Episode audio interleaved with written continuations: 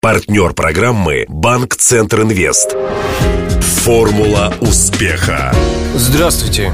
У микрофона Денис Малышев, и это программа «Формула успеха». Радио Ростова готовит ее совместно с Ассоциацией выпускников ЮФУ к столетию вуза. Сегодня герой программы – директор Института истории и международных отношений Виктор Опрыщенко. Признаюсь, беседа получилась ровно такой, какой должна быть, когда встречаются профессиональный журналист и авторитетный историк. Говорили главным образом о России, ее прошлом, настоящем и будущем. Для справки. Виктор Опрыщенко окончил исторический факультет РГУ в 1998 году, а спустя 14 лет возглавил его. Сейчас руководит Институтом истории и международных отношений ЮФУ. В него был преобразован ИСТФАК. Научные интересы связаны с изучением европейских национальных идентичностей в историческом и современном контексте. Профессор Опрыщенко – член ряда российских и международных академических ассоциаций, включая Ассоциацию исследований этничности и национализма при Лондонской школе экономики. Читать лекции на эту тему его приглашают во многие университеты Европы. Автор нескольких книг, посвященных истории Шотландии.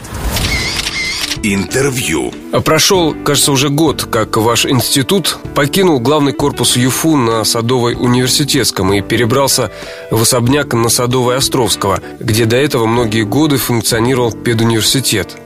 Само здание, как изнутри, все-таки более чем сто лет ему – отлично здание э, выглядит изнутри. Э, нуждаются, конечно, э, некоторые аудитории в ремонте и вот что-то изменить. На самом деле, территориально Варшавский императорский в Ростове начинался именно с того здания, куда мы сейчас вернулись. Когда-то это был доходный дом, который располагался вот здесь, на Садовой Островского. И когда купечество решило все-таки оставить у себя здесь университет на юге России, это был дар от купечества местного, потому что университет где-то нужно было поселить, ему было выделено одно из лучших зданий.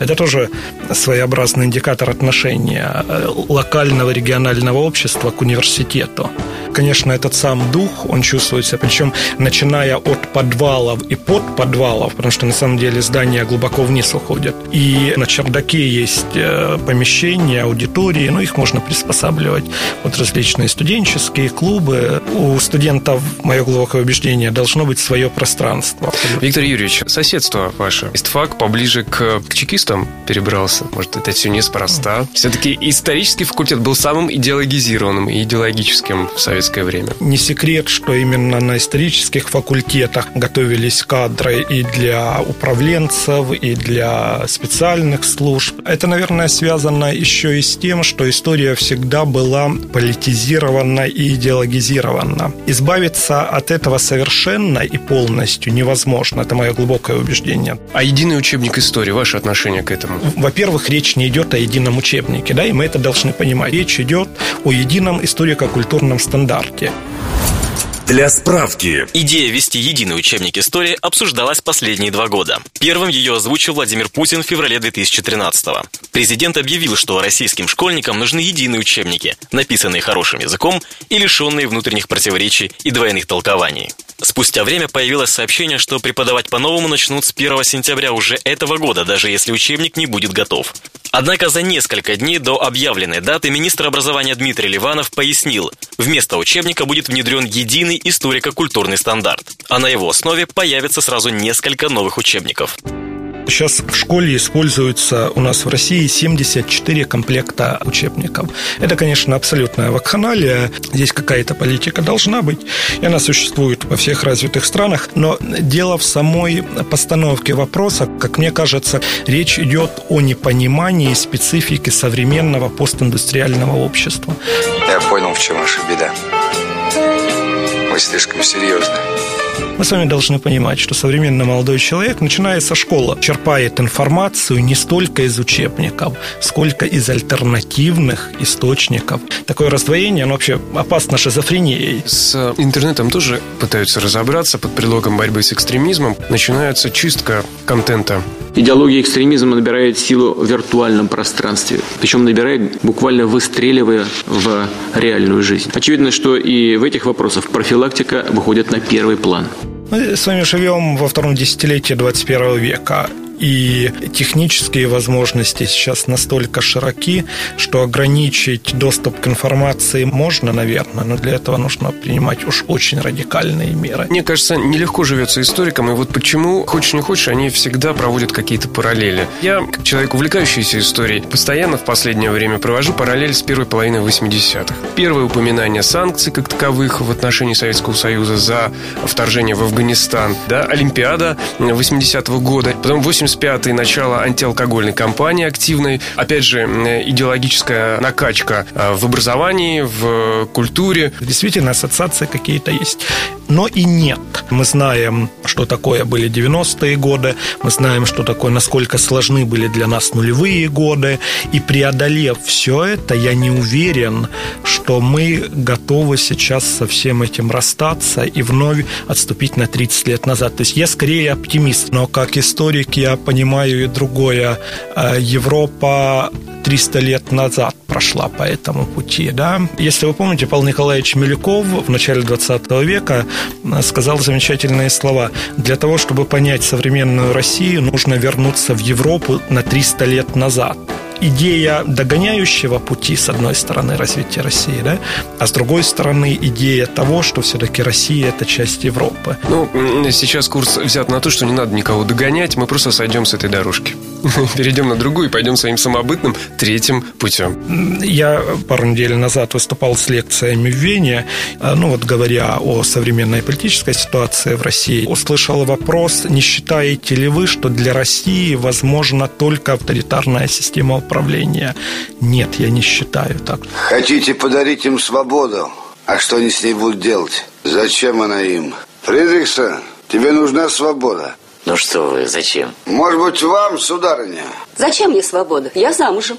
Я знаю, вы часто бываете в Великобритании, читаете там лекции. Чем студенты английские отличаются от студентов наших российских? Я бы сказал, у них совершенно иная мотивация. Студент, который приходит на обучение по любой программе, будь то бакалаврской, либо магистерской Великобритании, он совершенно четко представляет, для чего ему это нужно. Как правило, это молодой человек или девушка, которые провели определенное время, уже несколько лет, путешествуя путешествуя по Европе, работая в Европе либо Великобритании, и поняв, что им нужно, они приходят на образовательную программу. Да?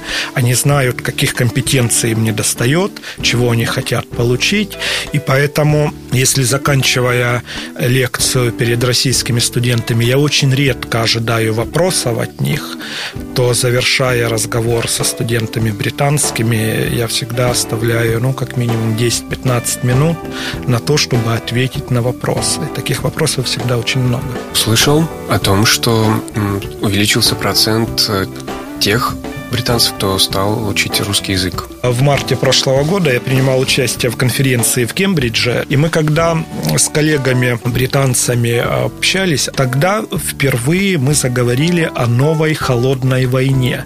Но посмотрите, э, прагматизм европейских академиков, европейских ученых. Они говорят, ну, действительно, ну, холодная война. Но ты вспомни, а как в годы той холодной войны, какое финансирование у нас в Англии было на советские исследования. И вот сейчас мы должны использовать этот шанс для того, чтобы получить деньги на какие-то взаимные контакты, взаимные проекты. И в то же время они мне сказали, ты понимаешь, вот сейчас март и апрель, а у нас уже полностью забиты это наши классы, э, начиная с сентября, классы по русской истории.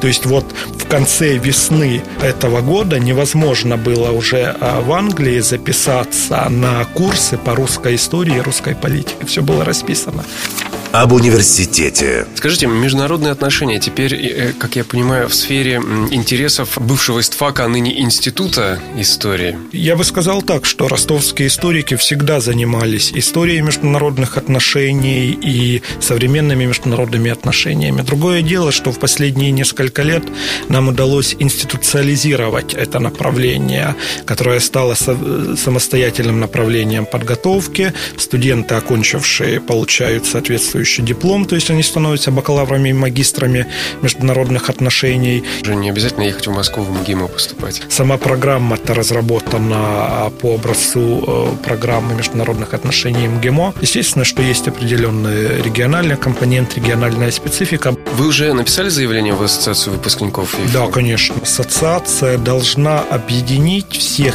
тех, кто неравнодушен к университету, к его прошлому, к его традициям. Э, речь идет о том, чтобы собрать тех единомышленников, которые понимают, что университет, как бы это высокопарно не звучало, но это сердце региона, э, которое привлекает, которая качает кровь, которая обновляет регион. И вместе с тем именно в сердце хранятся традиции, память, институты какие-то прежние и любовь к региону вообще. Сто лет ЮФУ мы отметим, и ваши пожелания? Я бы пожелал, чтобы все мы университет оставался всегда таким же молодым, каким он является сегодня. Исполнить это пожелание не очень сложно, потому что университет это по определению сообщество молодых. Причем молодых не только по, э, по возрасту, но молодых по убеждению. Чтобы он ставил перед собой задачи, которые иногда очень сложно решить, но он приближался к решению этих задач. Напомню, гостем студии «Радио Ростова» стал директор Института истории и международных отношений ЮФУ Виктор Опрыщенко. Беседовал с ним Денис Малышев, помогали в создании программы Александр Стильный и Александр Попов. Были использованы фрагменты фильмов «Тот самый Мюнхгаузен», «Убить дракона». До новых встреч завтра в это же время. Формула успеха. Партнер программы Банк Центр Инвест. Ваш бизнес набирает обороты, проходит опасный поворот.